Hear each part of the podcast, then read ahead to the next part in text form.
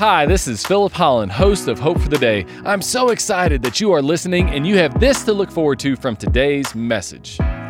Is Jesus doesn't fight the fact that some have more than others and some have less than others. He just acknowledges that reality and he actually implies that there's some intentionality to it.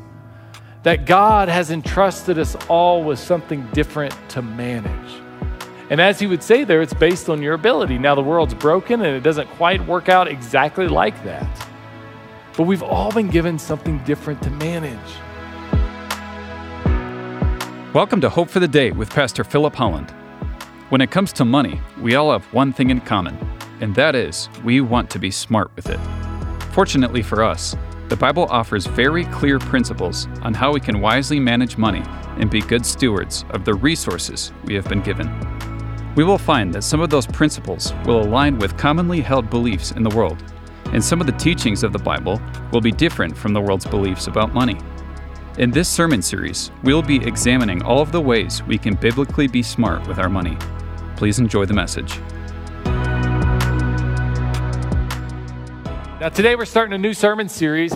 It's entitled smart money. And as I've been preparing for this series over the last few weeks, what I've realized is, is as I was looking at the Bible, is that there's some associations that we can make with it and really with life. We make associations with places, we make associate we make associations with people, we make associations with certain things. And so if somebody says apple, you're probably going to think of a fruit, or you're going to think of a phone, maybe, as you think about the company. If somebody says Zoom, you're going to think about somebody who's really fast, or you're going to think about maybe uh, a conference call or some type of meeting that you have to be on. You're going to think of something along those lines. If somebody says the Denver Broncos, you're probably going to think of John Elway. If somebody says Colorado, you're probably going to think of the Rockies. Not the baseball team. Nobody thinks about the baseball team. I don't even think the owners think about the baseball team. Uh, it, it's a rough season. Rough. They'll get a great draft pick out of this year, though. They'll get a hopefully that hopefully we can get a good prospect. But there's these associations that are made. And when somebody talks about the Bible, we probably think about, many of us would think about things like faith and hope. We think about love. We think about salvation. We think about heaven. We think about hell. We even think about some other things. But what's interesting to me is that one of those associations that we don't make, that we ought to make, given the amount of real estate that this particular topic uh, holds in the scriptures, is we don't necessarily correlate the scriptures with how we handle our possessions and how it is that we manage our stuff and what it is that we do with our money. But the reality is is that the Bible has quite a bit to say about that particular topic. For example, it's been noted that one in six verses in the Old Testament talk about how we should handle our possessions. One in ten verses in the New Testament talk about how it is that we need to, uh, how, what, what place in our life that our stuff needs to have. 16 of the 38 parables that Jesus tells, that Jesus told us, are about our possessions, our stuff, and our money. Over 2,000 verses in all the scripture talk about this important subject. And why, why is that? It's actually as much as heaven, hell, faith, salvation, all combined. Our possessions get dealt with more in the scriptures than all those subjects altogether. And why is that? Because Jesus knew God knows. Holy Spirit knew and knows that it is our stuff that has the temptation and seemingly has the tendency to draw us in to trust in it, to have con- draw our confidence from it, and ultimately have our hope in the things that we've got in our lives more so than God. And if we give into that, then it is these possessions, it is our stuff, it is our things that can actually become a barrier to us walking with the Lord. And what's funny about all of that to me is, is that our stuff is just so fleeting. Solomon wrote this in Proverbs chapter 23, verse 5 Of this thing that we draw so much confidence from and we have so much trust in, he says this of it Cast but a glance at riches, and they are gone for they will surely sprout wings and fly off to the sky like an eagle. It's just not something we can really count on. And we look at our world today, and I would even say, I would even say now, maybe more than ever, is a time in which we need to make sure that our trust and our faith and our hope is found in the Lord more than ever before than our finances. Because we look at our world today, we look at our country today, and we've got about, we're going to pay about, I don't even know what our national debt is, but we're going to pay about a trillion dollars in interest on that debt this next year. It's not quite there, but it's getting there. That's a lot of interest. And at some point, that's going to all add up to where there's going to be some inflation, and we've dealt with more inflation than we've ever had before, most of us in our lives. And we're at a point now where the dollar goes, doesn't go as far as it once did. Now, I don't know what's going to exactly happen in the future, but I will tell you this is that dollar of ours is going to get to be worth less and less and less. And if that's where our hope is in, that's where our trust is at, we're going to be sorely disappointed. I can't necessarily advise you on a lot of economics. I'll give you a little bit that I think the Bible teaches, but I'll talk to you spiritually. And spiritually speaking, we have way too much hope and trust in our things, and they're controlling us more than they ever should. And so, Jesus, in Matthew chapter 25, offers us a new perspective on how it is that we need to approach the things that we have in our life. He shows us what it really means to have, be smart with our money. So we pick up in Matthew chapter 25 and verse 14, and this is what Jesus is saying as he's talking about the kingdom of God. He says again, it will be like a man going on a journey who called his servants and entrusted his wealth to them. It's like a man. So in the, in, in the Bible, whenever you read these parables, you got to realize that somebody in the parable generally represents God. Somebody in the parable generally represents us, and there is generally a lesson that is being taught. And if we get that lesson right, then we get to experience more of the fullness and the richness of Christ in our lives, which doesn't translate to more stuff, but it does translate to more joy and more peace and more love and more patience and more self control in our lives. And so if we get it, we get to experience that. But if we don't get it, then there's often consequences, as we'll see. And so there's this very rich man, he entrusts his servants with his wealth to be managed. To one, he gave five talents, or maybe your translation says gold, five bags of gold. To another, two talents, and to another, one talent, each according to his ability. And then he went on his journey. See, the lesson that we learn here at the very beginning is that there's somebody who owns it all, and then there's others that are entrusted with what this person owns. And they're entrusted with it, with it for a short period of time. And it's just a matter of will we make the most of it? Here, here's the lesson here is that God has given everyone something to manage, not to own, but to manage it. And we all know that because we've been to funerals and there's never a U-Haul at the funeral. You don't get to take it, I don't get to take any of it with us. And, and we also get perspective when you go to that garage sale or that yard sale. And there was that really nice set of golf clubs long ago that's now getting sold. Each club's getting sold for about $5 a piece. That's what's going to happen to your nice set of golf clubs $5 a piece. Or those Lululemon pants you got, they're in that same garage sale for 2 to $3.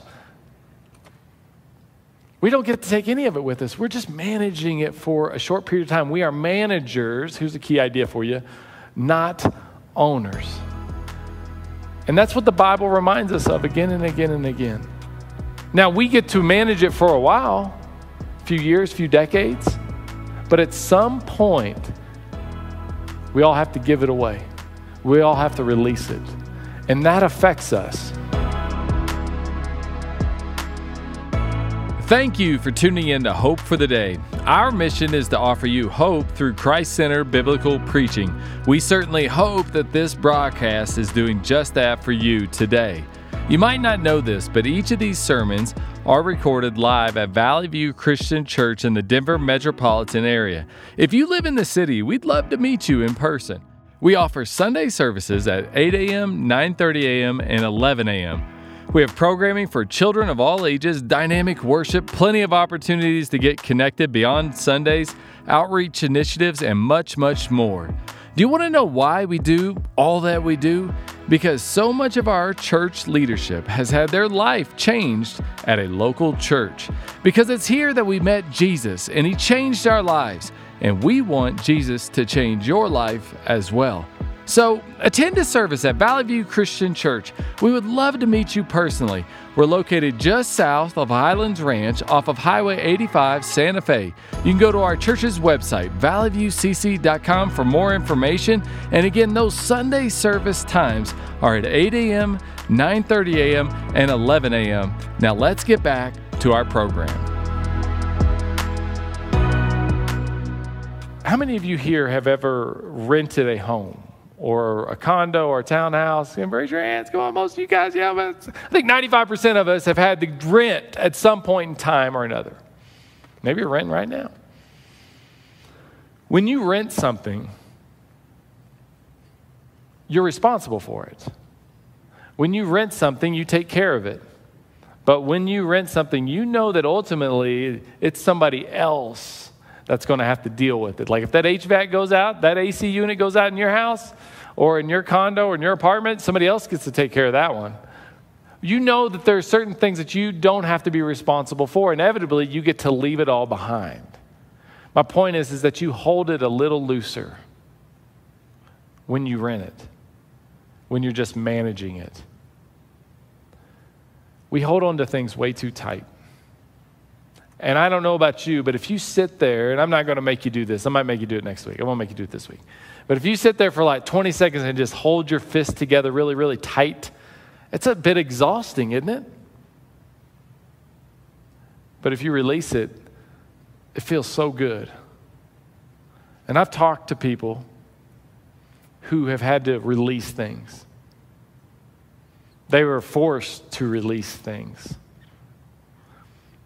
And they've said these words. I, it's hard for me to imagine, but they've said these words it felt good to let it go. It was t- in some cases, it was just taken from them. They just had to let it go, and they didn't have to be responsible for all that stuff anymore.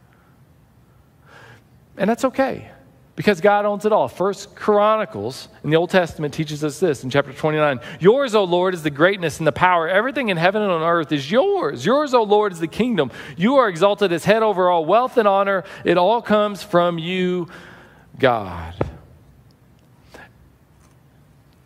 There's an author from years ago named C.S. Lewis, and he wrote a book approximately 80 years ago called The Screwtape Letters.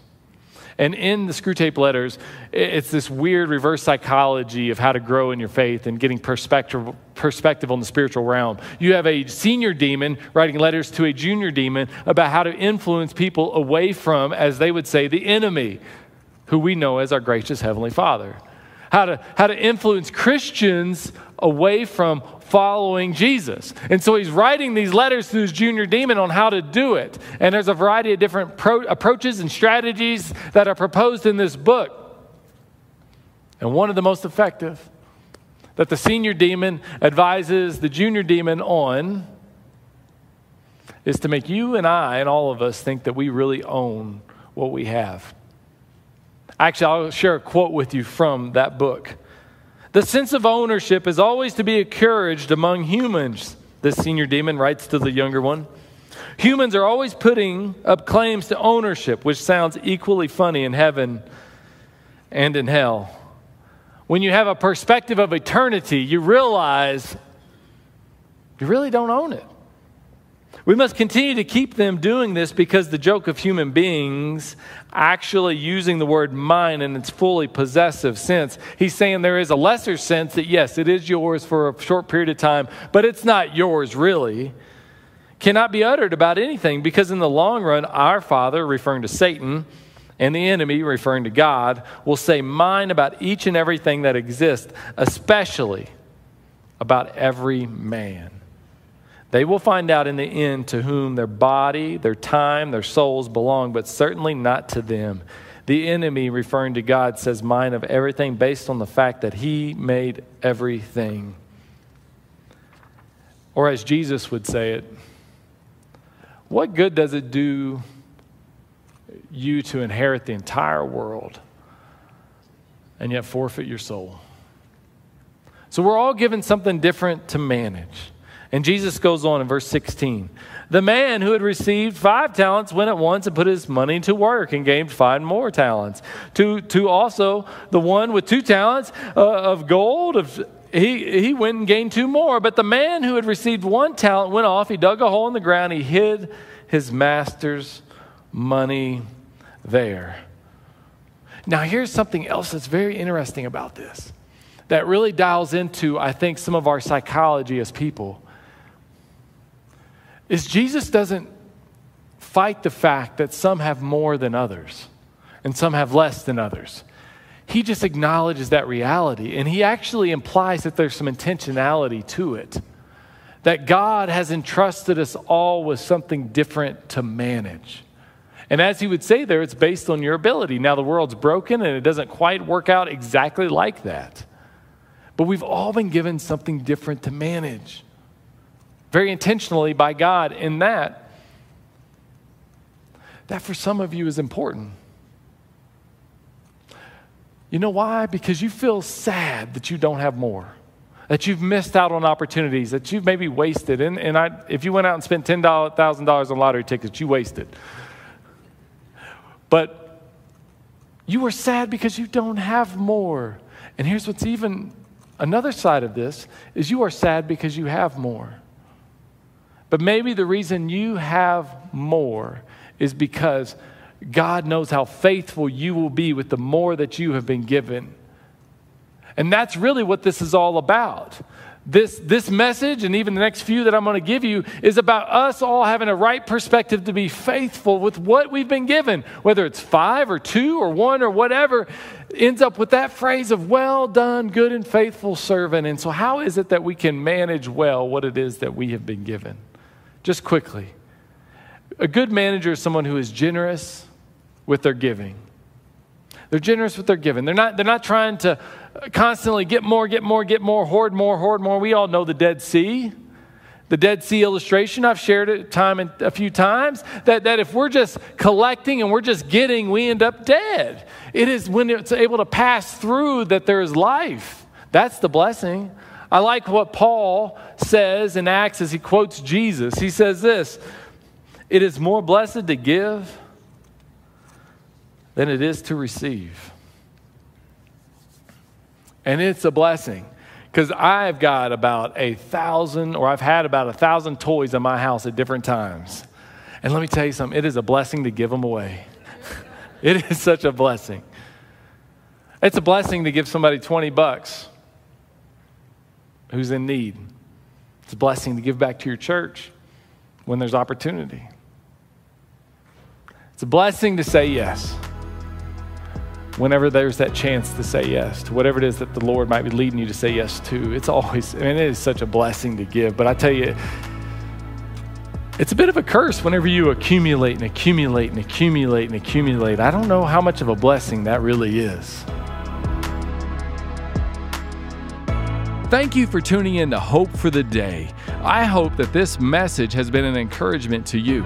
I know that it has been to others. You see, it is through the generous contributions of people like you that this ministry can thrive and get God's truth out into the world. I recently received a card from someone who said, Thank you for these messages on Hope for the Day.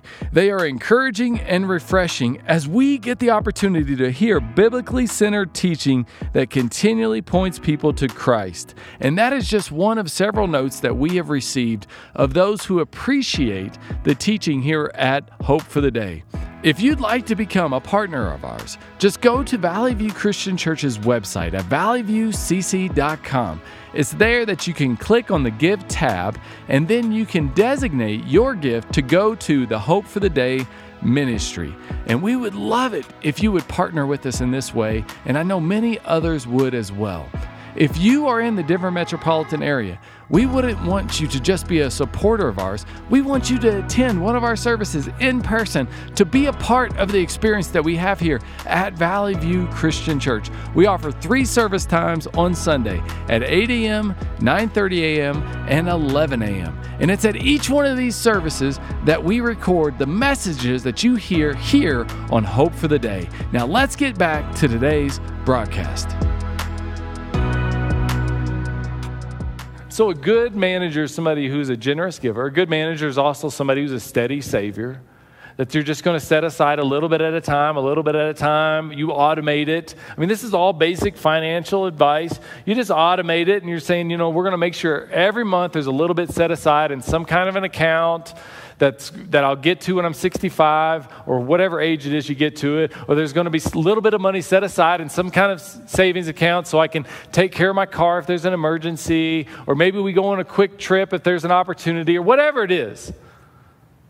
Proverbs chapter 13, verse 11 says this of being a steady saver money that comes easily disappears quickly, but money that is gathered little by little a little bit by a little bit will grow. And the point there is like, yeah, if you get it easy, you're not going to appreciate it as much. There's been a shift over the last few decades of missions work overseas, in which Americans would go overseas and we would do work for people and that, that had a particular need, and then we would leave. And what they found out is that the people wouldn't take care of all the, of the work that was done. So, like water wells wouldn't be tended to the way that they needed to be. And so, there's been a shift to say, we're going to help you, but we're also going to teach you. And we're going to have you be a part of this project. We're going to have you actually have skin in the game. Because if it comes too easily to you, it's just going to go away. But a little bit by little bit, it adds up. It happens that way for each and every one of us. Again, simple, basic financial advice that maybe some of us need. Another thing is a good manager is wise with spending that they're not going to covet and they're not going to go out and just uh, grab a hold of everything that they want. Instead, there's a sense in which they are going to grab after the things that they need. Luke chapter 12, verse 15 says, Take care, be on your guard against all covetousness, because that's really what leads us to being frivolous spenders, is we see something that we want and we just go get it. We don't really think about it because we covet it so bad. For one's life does not consist in the abundance of his possessions. Tim Keller is a pastor who recently passed away, unfortunately. But he shared a concept that I thought was rather intriguing about the Garden of Eden. And he said in the beginning, specifically in Genesis chapter 2, God gave Adam and Eve two things. He gave them each other, and he reference, he makes a correlation there with sex, actually, the two coming together as one sexually. But then he also talks about that they that Adam and Eve were given the world. They were given all the stuff, possessions. And he says that in that, they were given dignity. I think that there's something to that, that, that our things do give us dignity. So it's not all bad. Now, hang, hang with me there. Because I think that we know that intrinsically, because when you see someone who is homeless, who is really suffering, who is down and out, you look at them, and, and if their shoes are falling apart or maybe they aren't fully clothed, you realize there's a certain sense of dignity that has been lost there because they haven't had those basic needs met. What does that have to do with this, with spending? Well, spiritually speaking, this is what it has to do with it. Your things and the things that we buy give us dignity to some extent. But where we go wrong with the things that we buy and the money that we spend is when we're trying to grab a hold of things and possess things that are going to define us. What I'm saying is, is that your things and my things do give us a sense of dignity. That isn't wrong. Where it goes wrong is when it defines us. Are you allowing, are we allowing our possessions to define us? Like, is your sense of self worth based upon the size of your house? Whether you do own it, we use that very loosely, right? My, the, I own about 25% of my house. so, is there a sense in which our sense of self worth is based on the quality of the possessions that we have? Then that's wrong.